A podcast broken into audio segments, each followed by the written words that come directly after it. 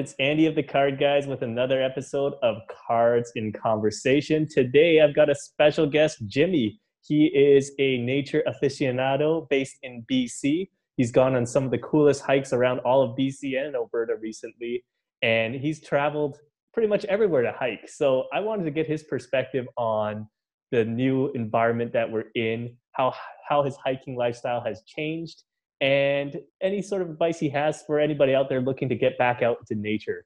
So, Jimmy, how are you? Hey, thanks for having me, Andy. Uh, good to be here. No, I'd be uh, I'd be happy to share some uh, insights in what's going on out there and how COVID's affected me and all the things I'm doing to keep busy. But uh, but yeah, no, I'm I'm doing well so far, as good as it can get. Luckily, we live in beautiful uh, B C in Canada, so there's lots to do here. But uh, so far, so good. Yeah, you look good. You look like you've been staying in shape, especially given the situation that we're in in lockdown and whatnot. For a oh while. yeah, you could, you could tell from shoulders I up. I can tell, yeah, from yeah, the shoulders up. You, you look broad. You look like you've been working out. You've been hitting all those shoulder presses, haven't you? That's all that matters when you're on webcam all day, right? Yeah, shoulders and neck. That's all you got to yeah, do. No more leg days for sure. It's okay. Nobody sees below the waist anyway. Yeah, that's true. Um, all right, so let's talk about hiking. Let's let's just go in general first. What has been your favorite hike so far that you've been on?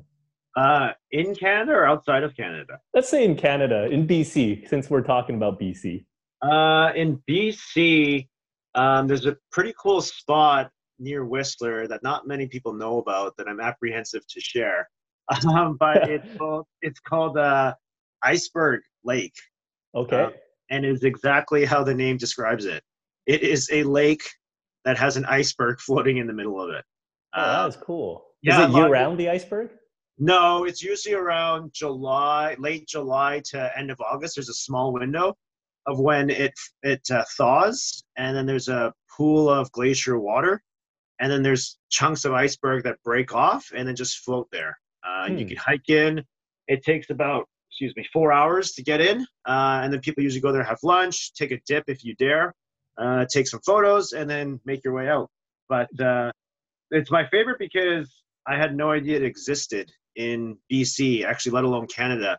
We went to Iceland two years ago, and that was one of my most favorite scenes. Ah, it's actually my desktop wallpaper. Check it out. There you go. There you yeah. go. Is that your own picture? You took that? Yeah. Yeah. um, nice. So it's it's pretty cool because Iceland's known for obviously ice and glaciers and stuff, and it was one of the most epic things you see, where icebergs break off of um, the ice there, and they uh, they float in the water. They make their way to the beach, and then the ocean brings it back. Uh, so it's pretty cool. But to be able to hmm. see something like that in our own backyard uh, was pretty amazing. So that's that w- I would say is my favorite. Okay, and then are you? Is the water, I guess, fresh? Is that like spring water kind of fresh, oh, yeah, glacier water yeah. fresh? Yeah, no animal urine in those uh, waters. And uh, did you try drinking it? No, I did not. But oh. I did bring a beer. I did bring a beer with me to crack. All right. Yeah. Speaking of beers, what are you drinking over there? Um, an Alhambra. Alhambra. All right. Yeah, it's like a cool Spanish beer. That's nice, clean lager. Nice. I've got this uh, Steamworks Killer ah, Cucumber Ale. I haven't had that before. I'm a big fan of it. I haven't had it before either. Ah. But uh, it's like, it's November now. I'm pretty sure this was supposed to be a summer beer. So yeah, uh, we'll make do. Oh, for sure. So hold on a sec. I'll cheers to you. Mm. So here you go. Cheers, brother. Cheers.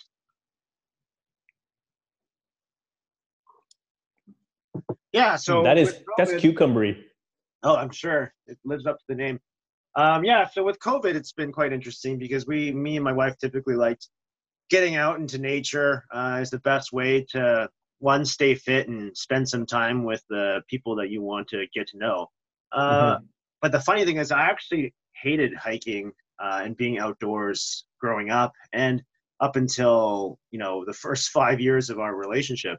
Uh, but it's something that she really loves doing, and it was something that I figured was uh, not too intensive and didn't require a big fiscal investment. So I'd go out there with her, and I, I'll, I'll have to say, it's way it's for me to be chivalrous and, you know, make sure she's not, not out there hiking by herself amongst the bears and cougars, right?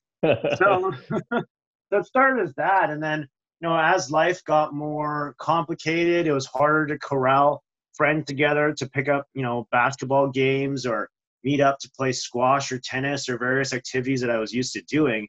Um, this was the easiest way to coordinate an exercise without having to meet up with people. Um, mm-hmm. And uh, and yeah, there was there's so much to see. And the best part actually is work uh, in my world gets more and more stressful throughout the year, cyclical. Uh, and this is a great way to disconnect. You know, you're out there in nature. It's like a feeling that people say about Zen. I think there's a a term that Japanese use, uh, and I can't remember uh, what it is exactly, but a lot of downhill mountain bikers or skiers or, uh, you know, a lot of uh, people who chase these hardcore activities, they reach a moment where your brain stops thinking hmm. and you're focused on that one activity. Because naturally as humans, I don't know about you, Andy, but when I'm lying in bed, things will replay my day, right? Uh, how, how did work go? Um, you know, what's going on with our mortgage, you know, uh, bills and, and relationships and, and weird conversations you've had in the day and you're replaying them. It's hard to shut your brain off. So a lot of people chase these activities in order to get to that point. Um, and I find when I'm out in nature and hiking, I do replay work. I do go through things. And it's actually nice because when you have no cell phone reception, you actually get no um, interruptions. But after a certain distance, I'd say maybe around eight, ten K, you kind of got nothing else to think about because you've been staring at trees the whole time. And you reach this point where you actually aren't thinking about anything. And it's almost like when you're driving and then the next thing you know, you've made it to your destination or you've made it to work because you've done it so many times. Mm-hmm. And there's a, there's a lapse in your memory where you're like, what the hell just happened? Um, and that moment's pretty cool. And you can actually achieve that, uh, I find, while, you know, while doing a hike because, you know, when your heart's pumping, you're, you're climbing the hills, Uh, you, you can't think about much other than just the task at hand, which is just being out there in nature. So anyway, that's kind of kind of why I do it. That's awesome. No, that's a well way of saying it because um, what you were just saying about driving, I get that, or I used to get that a lot when I had to drive longer distances to get to work or wherever it was I was going. And I used to like to write a lot. And sometimes when I'm thinking about plots and stories that I want to put into my books or whatever I'm working on, that's exactly what I do. While I'm driving, I suddenly start thinking about the plot, start thinking about what's going to happen next, what the twist is going to be, and then suddenly I'm at wherever I'm supposed to be. Right? Yeah, and that's pretty cool. Some, I feel that some of my best work comes from just, I guess, we'll call it daydreaming, or uh, maybe there's a better word of saying it, but whatever the moment of Zen you were referring to, that's kind of it. The best part is, in this scenario for you, the end result is you get to work. Boring. Versus when you're on a hike, when you're on a hike, your end result is this epic view that's Instagram worthy, um, and you know you can you can just take a moment and, and take it all in. So you get the benefit of you know that Zen moment, let's call it, and then the end result, which is what everyone's like starting after. Because mm. one, you have to be relatively fit to be able to do it. Two, you have to be well equipped, right? I wouldn't recommend being out in the trails in B C without, uh, you know, proper bear deterrent, um, you know, mm. always having additional layers in case it gets cold or if it rains, because we are in Vancouver, uh, enough fluids. Like there's all these things you have to do in order to get to that destination. So it's not as easy as just picking up, you know, and, and heading out and, and just being able to get to these places. There's also a sense of accomplishment. So James, tell me more about the physical aspect about hiking. What are some recommended things that you should do as a newbie that's just starting in this sport? Um, hmm. Let's say I'm somebody who only has running shoes, uh, who may or may not have things like an Arc'teryx jacket. Like, you know, we're just we're just starting out right now. What yeah. would you recommend the first three things to get are? Well, first of all, I'll correct you. I wouldn't call it a sport. Let's, okay. Let's call, let's call a spade a spade. It's um, it's a gradual walk that gets more intense, almost like a glorified glorified walking, let's call it. Um, what what you would need? Well, depending on the terrain, if it's decently flat uh, or doesn't have that many roots sticking out of it, just you know, basic running shoes are fine. But if you're gonna be going on rock terrain, kind of like the Chief. Uh, where there's a rock face and then there's potential for um, uh, for you to slide off, it's important to get hiking shoes or boots that have uh, some grip or some teeth. The easiest analogy uh, I like to use, uh, I'm a car guy, I know you are, Uh, it's sim it's similar to describing to someone why winter tires are important, why all-terrain tires on Jeeps and trucks are different than, you know, racing summer tires uh, on a Porsche. They all look like rubber. They all look like they do the same thing, except each one in design has a different function. So uh, the easiest way is summer tires are like dress shoes. Try walking around uh, when there's slush and snow in Vancouver in dress shoes. You're sliding all over the place. Uh, so getting some deep tread tires, like a truck tire, an all-terrain tire, gives it that grip and tee that it can sink into and, and get traction where you don't think uh, there is traction.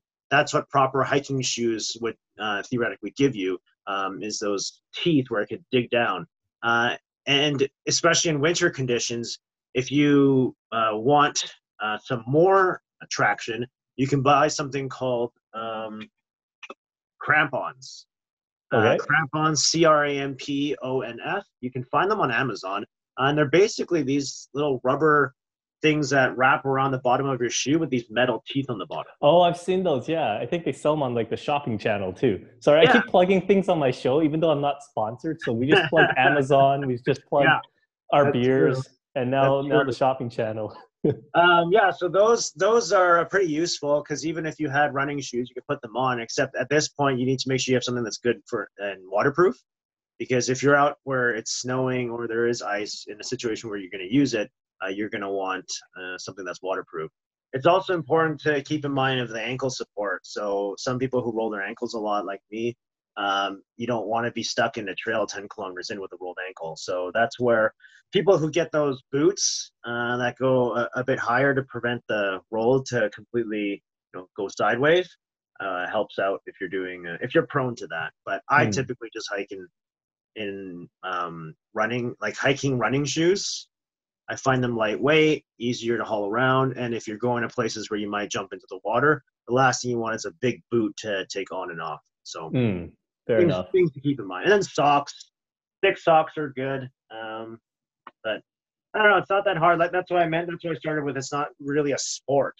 Uh, and earlier I mentioned the reason why I got into it is the, the fiscal uh, cost of this activity isn't that great. Once you're starting to, you know, when you're spending four or five dollars on, on boots and, you know, hiking poles and backpacks and Arc'teryx jackets, like, man, you might as well buy a mountain bike and go mountain biking.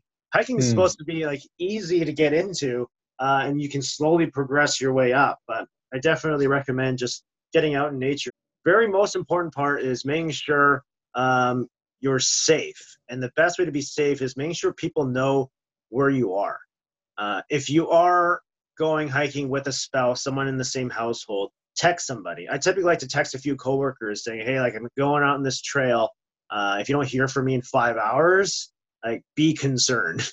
um, so there's, there's a few times I've done that, actually. I've shared my live um geolocation with someone's, because if you if you lose reception and or you slide and you fall, it it's some pr pretty serious stuff. As much as I'm joking around about, you know, how it's not a sport and it's pretty leisurely, uh one bad decision, like trying to take a selfie on the end of a, a rocky point, uh it, it could be life-ending. uh hmm. And sadly for me, I know of I know of someone, actually, you know, J B, like, uh, who we used to work with.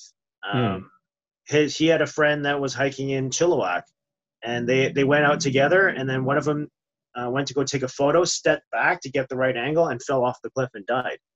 Wow. Yeah. So it, it's, it's pretty close to home when you, when you think about bad situations uh, that people can get themselves into, or, or currently right now, you know, there's someone, a twenty-five year old lost in uh, Frosty Mountain in Manning Park. They've been searching him for three days. He's an avid hiker, had all the equipment. Uh, the parents were just on the news this morning talking about how they're not too concerned because he's, uh, you know, he, he's an avid hiker. Uh, but my point is, it, you know, even if you're a, a novice or you've been doing it for a long time, mistakes can happen. Just always, always mm. be prepared. And and I don't recommend hiking alone. I, I find it, I find it concerning because uh, no one's, no one's really there to help you. That, so basically, like, would you say not alone in all hikes, or just like something a bit more treacherous? Like if I'm just hiking in a flat terrain around a lake, like Bunsen Lake, for example. Oh yeah, I think you're fine in those situations. Um, mm. Just there's a lot of places where there's no cell reception, and being alone with no cell reception. Uh, and, and I'm not referring to like an animal attack. Like, obviously those are extreme situations and I don't want to get into those. But let's say you rolled your ankle, right? You went out for a, a four-hour hike on your own, uh, and there's no no cell reception, and you rolled your ankle, and you're you're hobbling along. The sun starts to set because you know it's four or five o'clock. How are you going to make it back? What's your yeah. plan? At least if with your with even if you're with somebody who couldn't carry you out, they could run ahead, get to a point where there's cell reception, and and or get some help so someone knows where you are. Um, mm-hmm. Those things are important that we take for granted because, like I said, hiking is like glorified walking. You don't you don't go to Seattle and, and walk the city, or San Francisco and walk the city and worry about getting stuck. It's more the fact that you're going into the woods um, that you should be cognizant that you should be respectful of nature because it's it's quiet and secluded for a reason, and for those reasons, uh, it could cause um, you to be in an uncomfortable situation if you're not properly prepared. Good advice. Good advice. Um, and then obviously you've probably seen some of the coolest sites in uh, B C and around the world now. I want to take this second to plug your Instagram. So we're going to okay. splice it in somewhere here. I've actually learned how to do this now since I first started. So we're going to oh, splice cool. it in. All right.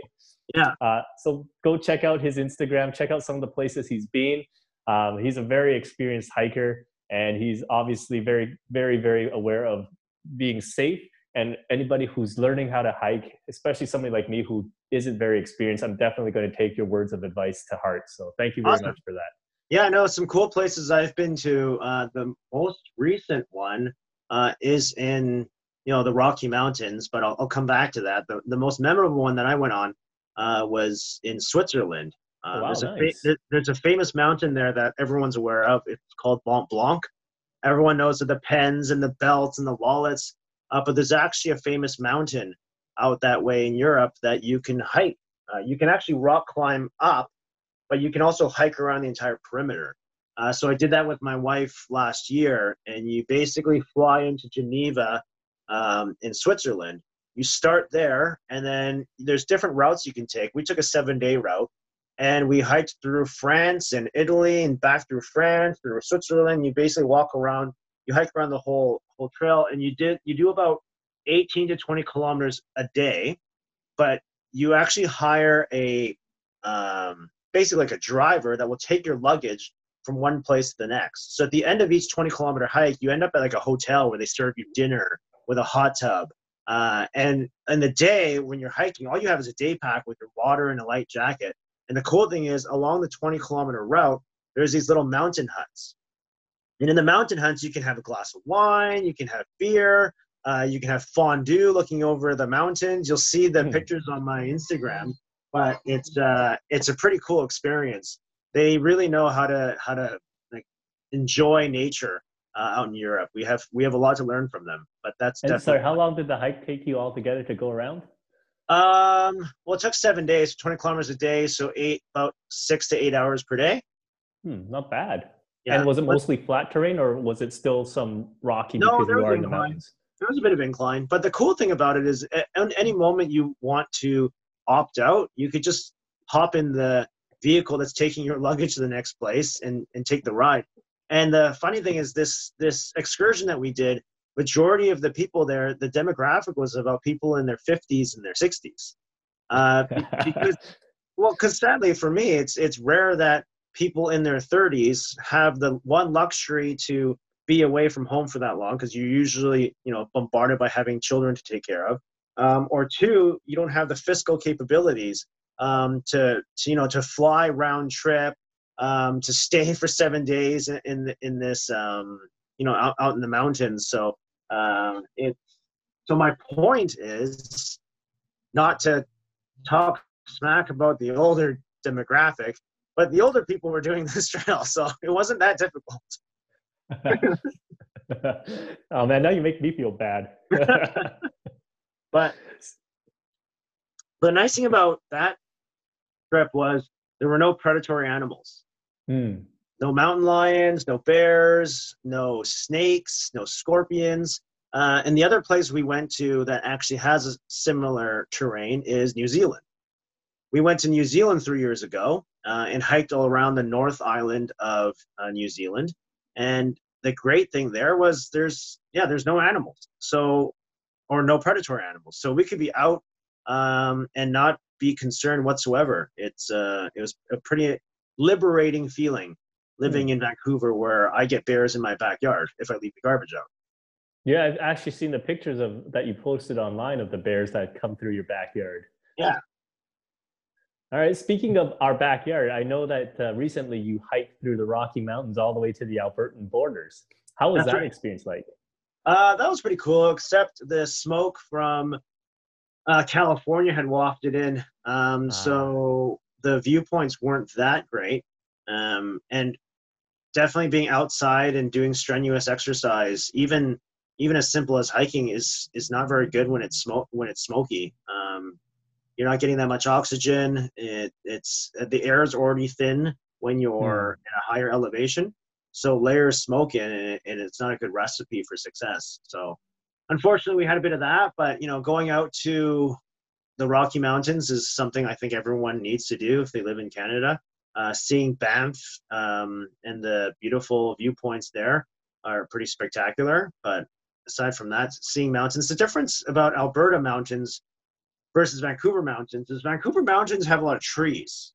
So you actually don't see the rock face. You just see greenery, which is nice, but it is a whole other experience seeing mountains where they're completely exposed. You can see the gray rock, the the mercury, the the the um, mineral condensation on these mountains, and they leave this silhouette when the sun sets, where it just it's spectacular seeing a mountain that's not covered by trees. Um, but yeah, I, I highly recommend experiencing did that. You, for that one, did you did you camp or did you have to uh, find hotels along the way? Uh, we've done two. Uh, five years ago, we we camped. Uh, we camped with our dog, um, and. That was good. Uh, that was quite an experience, and we were lucky that the weather was good for most of the time. But this recent trip, we just we stayed at Airbnbs uh, just mm. because it's more comfortable. Our dog's thirteen now, so she can't do the same hikes that she used to. She used to mm. come with us on twenty kilometer hikes. Now, now we kind of leave her at home for those. Uh, mm. So that's why we wanted to make sure there was an accommodation that would take her. And how are your knees and joints through all the these years of hiking? They're fine, actually. I think they're probably actually. The best example is to use my dog. We took our dog, she's a Shiba Inu. Uh, we took our dog hiking, you know, pretty early in her years. And we took her on really long hikes, like twenty-one kilometer hikes with eight hundred meter elevation gains. Like these are eight hour hikes. And these were when she was seven, eight, nine, ten years old. She's thirteen now. And she went on a fifteen kilometer hike with us last month. Uh, and her knees and joints are fine. She can jump on and off the couch. Uh, we have stairs from our patio to the backyard that she has to take, you know, t- three times a day. Uh, and her knees and joints are fine. Um, and if in dog in dog years, she's she's in her seventies. So mm-hmm. I think um, it's a misconception when people say, you know, doing a lot of these activities uh, do detriment to your knees and joints and cartilage. I actually disagree. Keeping them mobile and moving them and doing exercises where your body's building muscle around allows you to have better joint movement as you age versus, you know, the opposite, which is people think the over wear and tear. It's more likely the over wear and tear in people who play intense sports that do a lot of lateral movement, like in tennis or in basketball, where you're constantly putting impact after impact. Um, and it's it's like running. I ran a marathon before. And I get a lot of hip pain because of the concrete impact. The mm. nice thing about hiking is it's soft terrain. People don't realize it makes a big difference walking and running on a forest trail versus on concrete. Your knees take a way worse beating when you're on concrete. Um, and then in hiking, you, you take you can take breaks whenever you want, right? You can sit down and have you know have some water, take in a view. When you set out to run fifteen K in a training run, you're not taking any breaks. You're pushing your body to its limits. Mm-hmm. When you're hiking, you have the ability to slow down and take a break. So um, I wouldn't be too concerned about the detriment to the body. So speaking of that, I've actually been recommended by my doctor to stop running now because yeah. my hip is basically deteriorated to the point that I can't run more than, say, ten kilometers without pain.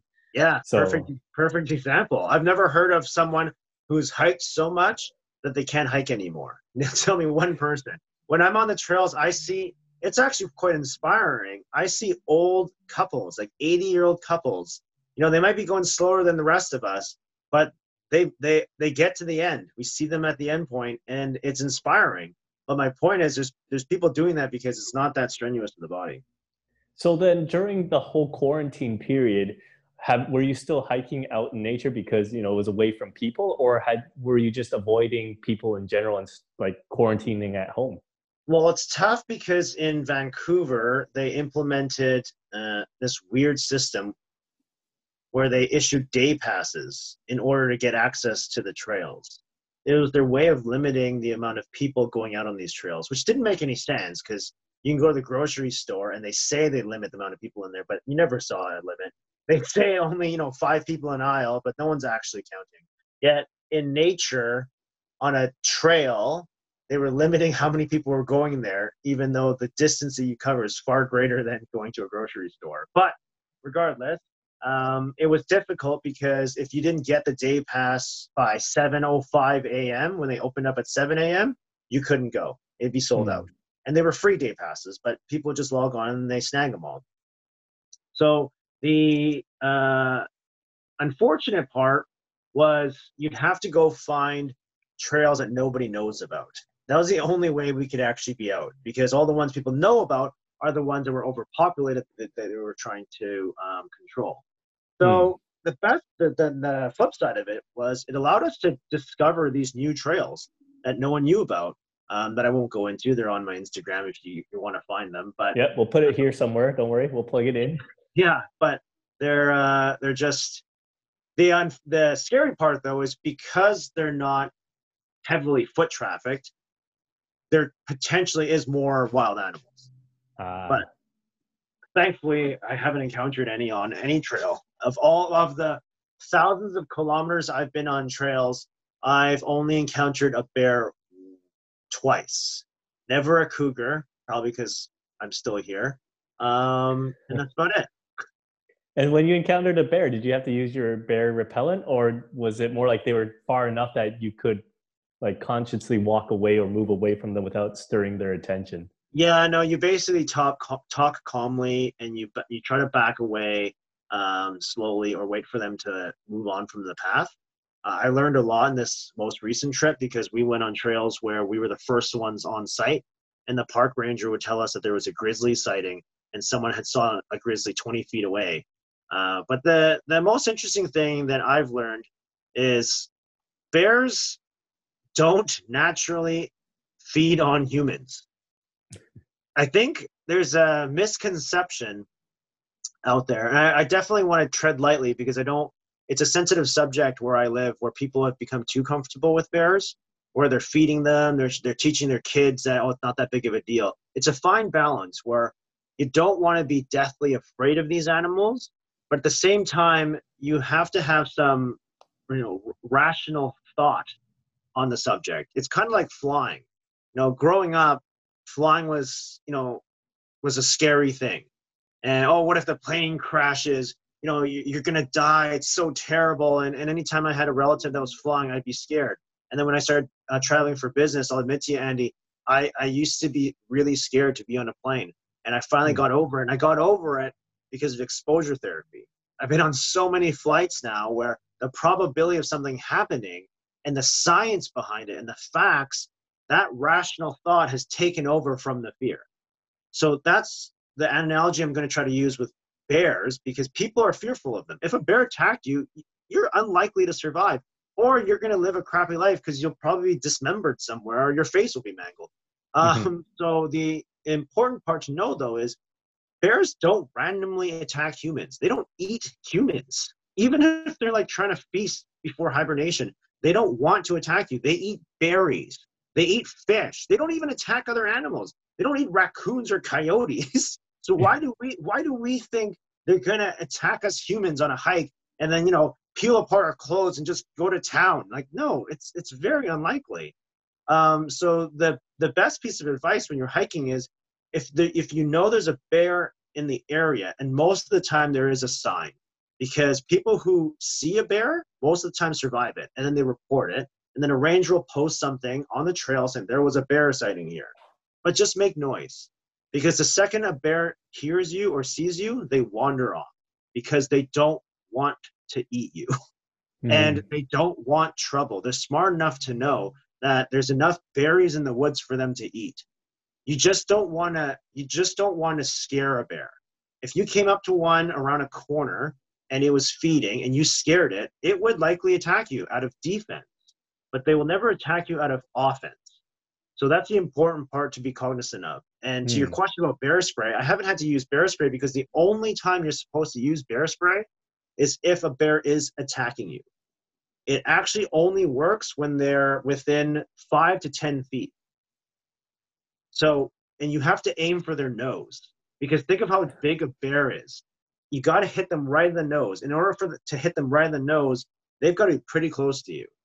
So that is a emergency situation thing. So if people are out on the trail and they see a bear, do not use your bear spray, because um, majority of the time that I've heard people who fire bear spray, the wind blows it back and it gets you.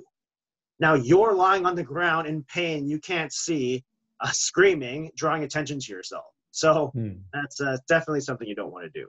So, so things just to keep in mind, that making noise uh, is important. So stomp your feet, have conversation, which again goes back to why I'm saying don't hike by yourself. Um, having conversation is enough to, to, tell a, to deter a bear from wanting to be around. Um, and the most important part I'll put out there is that if anyone's actually listening to this, do not play music on the trail. Even though I'm saying make noise, people seem to think it's okay to get a Bluetooth speaker and put it in their backpack and play loud music. Please do not do that. If you think you're deterring the bears, there's other ways to deter bears. Just know that the other hikers around you are there to take na- take in nature. Going back to that Zen thing we're talking about. The last thing you want to do when you go on a hike, you've dedicated your whole day. You've gathered select friends that you're going to do this with, either to have good conversation or to just disconnect with. Why would I want to be hiking near someone blasting music? If I want to hear music in the middle of my day, I'll I'll go I'll go to a bar, or you know, I'll go to a loud retail store. Please Please don't do that. If you stop at a traffic light and you have your music blasting and your windows are down, I don't know. For, I don't know what you do, Andy, but I usually turn my music down because um, I don't want to be that person. So please don't be that person on the trail, because you won't be welcome. And there's if, actually and if, a, there's actually a really long Reddit thread about people who use Bluetooth speakers on uh, on trails. So you're not alone out there, and yeah. I'm pretty sure everybody agrees with that sentiment. Yeah, no, that, that's good. And hope, and if if I do meet you and I ask you to turn your music down, which I've done before, please don't take offense. I had this one um, one group that had their music on, and I, I won't talk about what type of genre of music it was, but I had asked them to turn down their music. And then later, five minutes later, when they're hiking near me, I went back to them saying, just to be clear, I didn't have a problem with your music. It was just the volume of the music, because the genre that they were uh, listening to was um, quite ethnic. And I wanted to make uh, sure they, they didn't think I was a racist. Good thing for clarification. Yeah. They were probably about to post it on Reddit about this guy who's oh, yeah. down a trail. All right, um, let's move on to another topic. I, I want to talk to you about cars, because I know you're a big car buff, and you yeah. recently went from sports cars and gasoline guzzlers to an electric vehicle. So we're going to plug Tesla quickly. I don't oh, know yeah. if Elon Musk will ever sponsor us, but yeah. we're going to talk about Tesla. And you've actually convinced a lot of other people to buy Teslas, myself included. I, I'm in that, uh, I'm looking at a Tesla type of group now. So oh, interesting. Yeah. Yeah. So no, tell me, uh, what's ownership like of a Tesla like so far? It's it's quite good. I'll I'll talk about, I'm in sales, and I think the one, uh, the best sales trait that I have, and it's going to be ironic that I say this because I shouldn't be saying it, um, is I'm I I'm genuine. I don't I don't push something I don't believe in, but I'll also share um, as many drawbacks as there are benefits, because that's the best way to make an educated decision on a purchase, is to know about the faults um, as well. So the thing about the electric car, one, I'll start with the faults. Range anxiety is a real thing.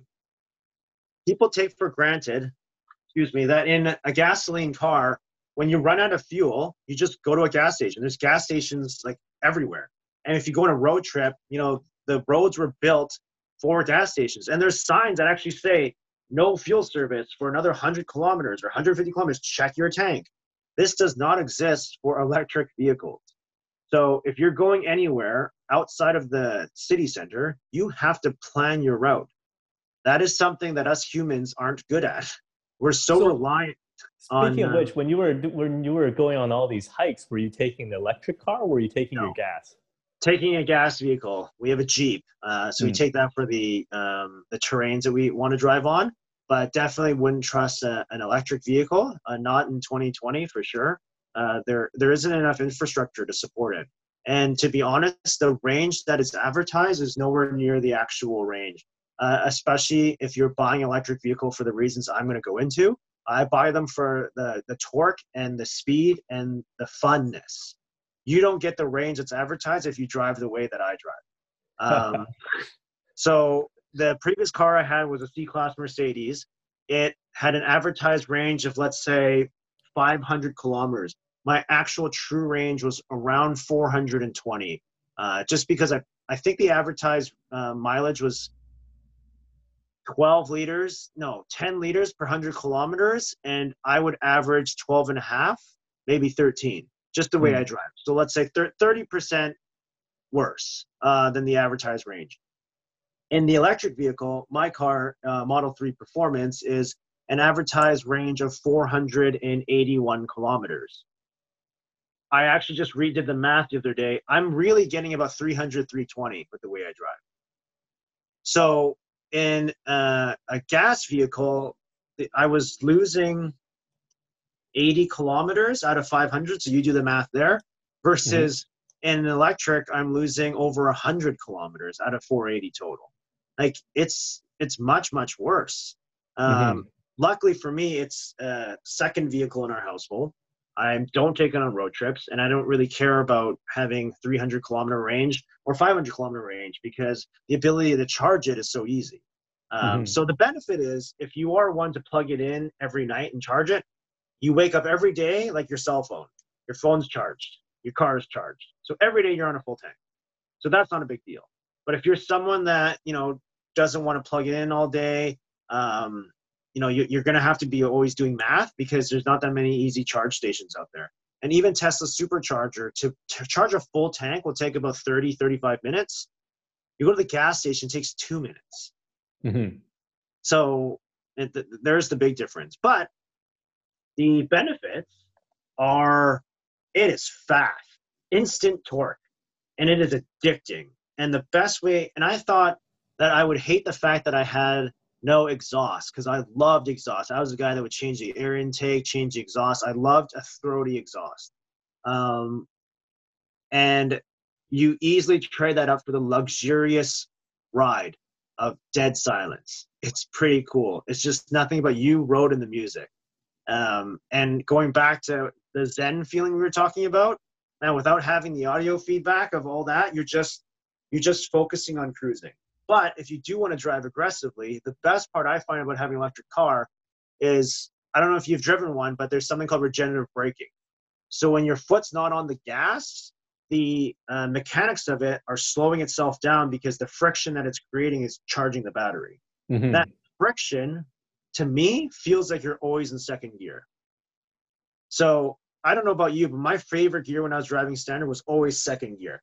First gear is too short. Second gear is where I felt most of the power. You know, you you you you could you could you know pass cars. Um, you can take it off the line if you needed to. But an electric car, it always feels like the car is ready to go. Um, hmm.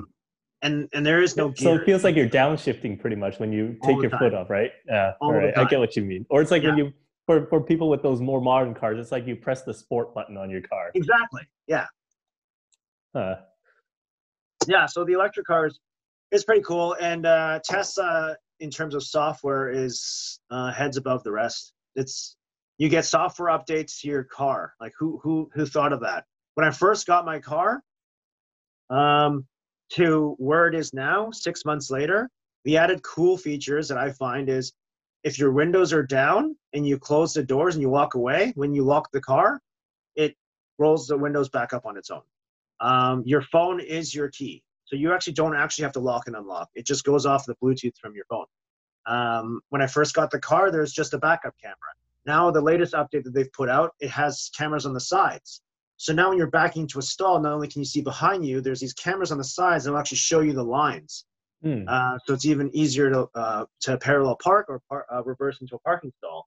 Um, there's a whole bunch of other features. They've added a new one where uh, rather than waiting for speed limit signs to get updated, it uses the cameras. The second it sees a speed limit sign, it'll update the system to, to, to let you know what the speed limit is. So it's just a, it's a very smart car. If you like technology, um, it's, uh, it's the perfect piece of technology to add to your household. So I'm looking at getting a Model Y right now. That's kind of where I'm thinking, because I want a smaller S U V, something a bit practical, something I could still go into the mountains, maybe not to where you went, but like, like Cyprus, for example, or even a trip to Whistler for some snowboarding. Yeah. Um, so that's kind of where my mindset is on, an, on a Model Y. And also it comes with all-wheel drive, right? When you get yeah. Model three, you got to keep upgrading to get more than the standard range. You want long distance. You also want the all-wheel drive. So that's why I was thinking Model Y is my next vehicle. Yeah, no, I, I like the Model Y. A coworker of mine has a Model Y, uh, and uh, it's actually way more practical because because it's a full hatchback versus my car is a trunk. So the full hatch gives you way more cargo space, um, and the advantage of the Model Y is uh, it also has the full glass pane roof, so it just looks kind of cool for your uh, mm. rear passengers. Uh, and you still get the, f the same driving capabilities as a Model three. So anyway, without plugging Tesla too much, uh, I, I'm a big fan, and everyone that I know uh, that has owned a Tesla loves it. And the best part, I'll be honest, is the service. You know why? Why? Because there is no service. There's no oil change. There's no transmission fluid because there is no transmission. There's no rear differential fluid. Um, it's, it's a really low maintenance vehicle. And if you do have a problem with the car, I've had my wipers squeak. Uh, you go on the app, you type in your problem, my wipers squeak. Literally, that's what I wrote. And a service technician will come to your house, and they will just come and replace them for you. Wow. Yeah. That's pretty awesome. How long is yeah. the warranty? Uh, four years, um, eighty thousand clicks, whichever the standard uh, warranty is. Okay, so it's pretty um, similar to the rest of the automakers out there. Yeah, and the biggest concern everyone has getting electric car is the battery. But what pe people don't realize is Tesla's got a ten year battery. So if your battery degrades below eighty percent of its life, uh, they will replace it for free. Hmm. So anyway, it's, awesome. it's, a, it's a cool car. Um, Anyways, there's a good reason why their stock's so high, too. It's just the, the brand loyalty is quite high. Someone smart, someone smart once told me, you know you have a strong brand when it polarizes people. Uh, so Apple is a perfect example. Either you love Apple or you hate Apple. There's no one in between. And when you're a brand where you've polarized people like that, you're a success. And mm-hmm. Tesla is that brand in the car industry, right? Because if you think about luxury cars, B M W, Mercedes, everyone's going, oh yeah, kind of like that one. Oh yeah, the Model Y looks better than this one. I might get that one. Oh, I might try an Audi this time. T Tesla is an all or nothing.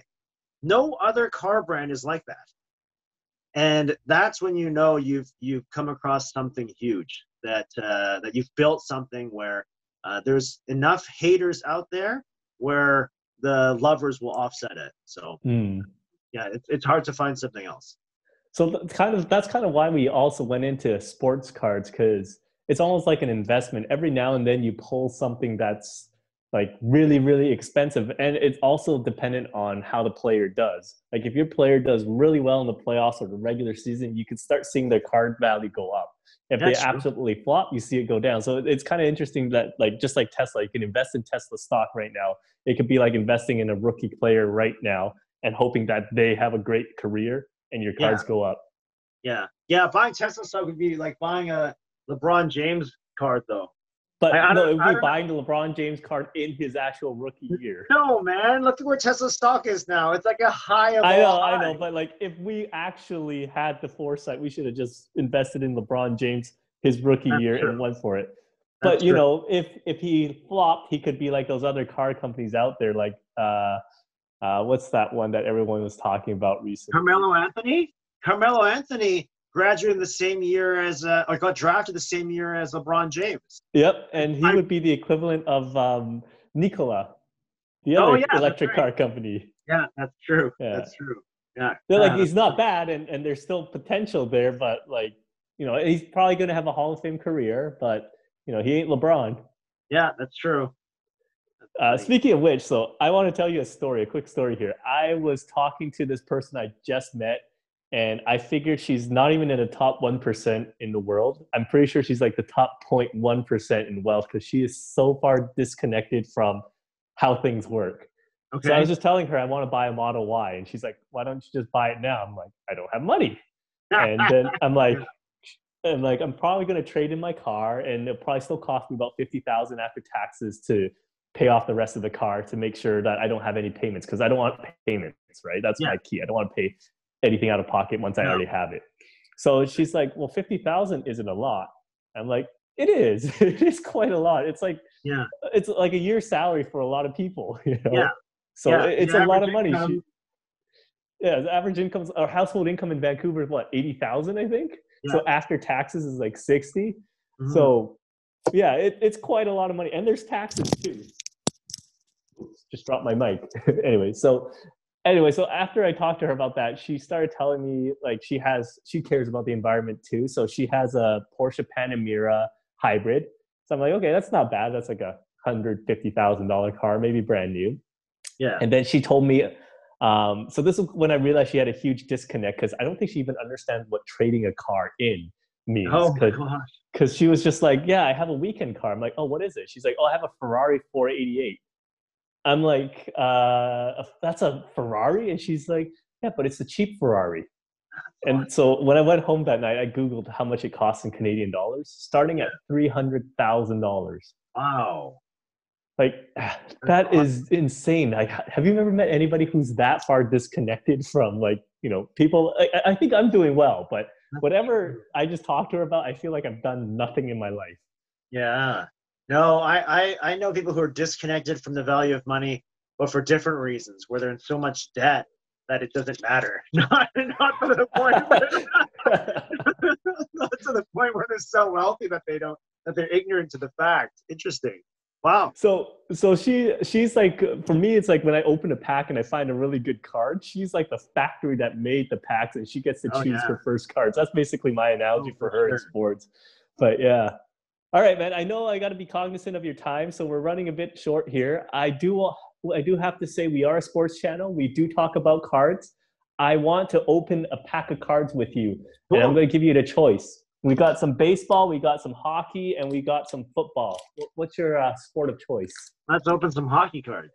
All right. So we've got a Upper Deck Series two uh, blaster pack. We probably have time for one quick pack, so let's do that. There's supposed to be seven packs in here, so we'll do one of the seven. I'll let you choose a number between one and seven, and that'll be the pack we pull out.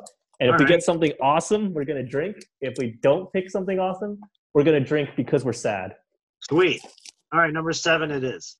All right, seven pack. All right, so you want seven from the from this as the number seven, or the bottom one as number seven? Uh, the seven nearest the back. So this one here then. All right. Here we go, man. Exciting times. Let's see what how we get here. A, how many cards are in the pack? Uh, there are eight cards per pack. How's your hockey knowledge, by the way? That's uh, not bad. Okay. I'll stop I'll stop when I find something I want to ask you a question on. Okay. All right. First card is Jacob Trouba. Oh yeah, the Rangers. Next card is Jeff Skinner. Okay. You got a Jonathan Huberdeau. Okay. Thomas Grice. Uh, never heard of that goalie. Okay, this guy used to be Montreal's defenseman. Very charismatic individual. Oh. I can't think of the name. All I can think of is Patrick Waugh. There you go. P K Subban. Subban! Yeah, you should have that. That's a drink. I'll drink that's with probably, you, though. That's probably the best Cheers. Part. Cheers. Okay, I got to tell you, we didn't hit a single insert in here, so all these cards are about five cents. Oh, that's nice. Yeah. Here's uh, Brendan Smith. No. Brian Dumoulin. Okay. And Kevin Shattenkirk. Okay. You have time for one more? Another pack of cards? Yeah. Oh, sure. That took thirty seconds. Let's do another one. Usually it takes longer because I ask more. I'm going to choose this pack. I just took a random one, so hopefully we get something. I don't want you to feel like you left empty-handed here. P K right. Subban's not bad. Yeah, but it's a base P K Subban. You got a John Tavares. Okay. Oh, yeah, that's a good card. Phil Kessel. Oh, yeah, that's a good card, too. He's no longer yeah. in Toronto. There you go. Riley Smith. Okay. Vegas we did night. Get a good card, but it's still not an insert. Here's Anzi Kopitar. Nice. Okay, captain of the Edmonton Oilers. Oh, what's his name? That kid. The kid, yeah. I'm really bad with picturing names, man. Uh, uh, I've had two years. Connor McDavid. McDavid, that's right. There you go. The icon of Edmonton. Icon of Edmonton. Man, you're man, we have a lot of Edmonton fans that are friends of ours. They would kill you if they saw this video. Oh yeah, good thing I don't live in Edmonton. That's and true. Too bad, and, and too bad they live in Edmonton. That's true too. There's Sean Monahan, Jonas Donskoy. Okay. And our last card is Nick Schmaltz. So we hit two base packs, so we didn't get a single insert, which is quite unfortunate. But uh, um, you know what? If we had a bit more time, we'll open a few more. But you know what? It's been great having you on the show. I really appreciate your time. Thanks for yeah, all thanks the advice, the card talks, everything. Yeah. yeah, for sure. Maybe and, I'll uh, see you on the trail, not playing yeah, music. For sure. For sure. I'll, I'll blast my music loud so you know how to find me. How's that? Oh, yeah. With, with your headphones. No, no, no. No headphones. Just Bluetooth speakers. Loud. oh, yeah. That's Anyways, the other thing. Don't yeah. wear headphones when you're yeah, on the that? trail. So you're aware of your surroundings, I guess? Yeah. Yeah. yeah. Makes so that, sense. That's, that's a good one. Anyway, right, cheers, man. buddy. Cheers. All right. Like, subscribe, leave a comment below, and drink to that, man. Take care. Sounds I'm going to put your Instagram somewhere. Will do. See you, man. Cheers.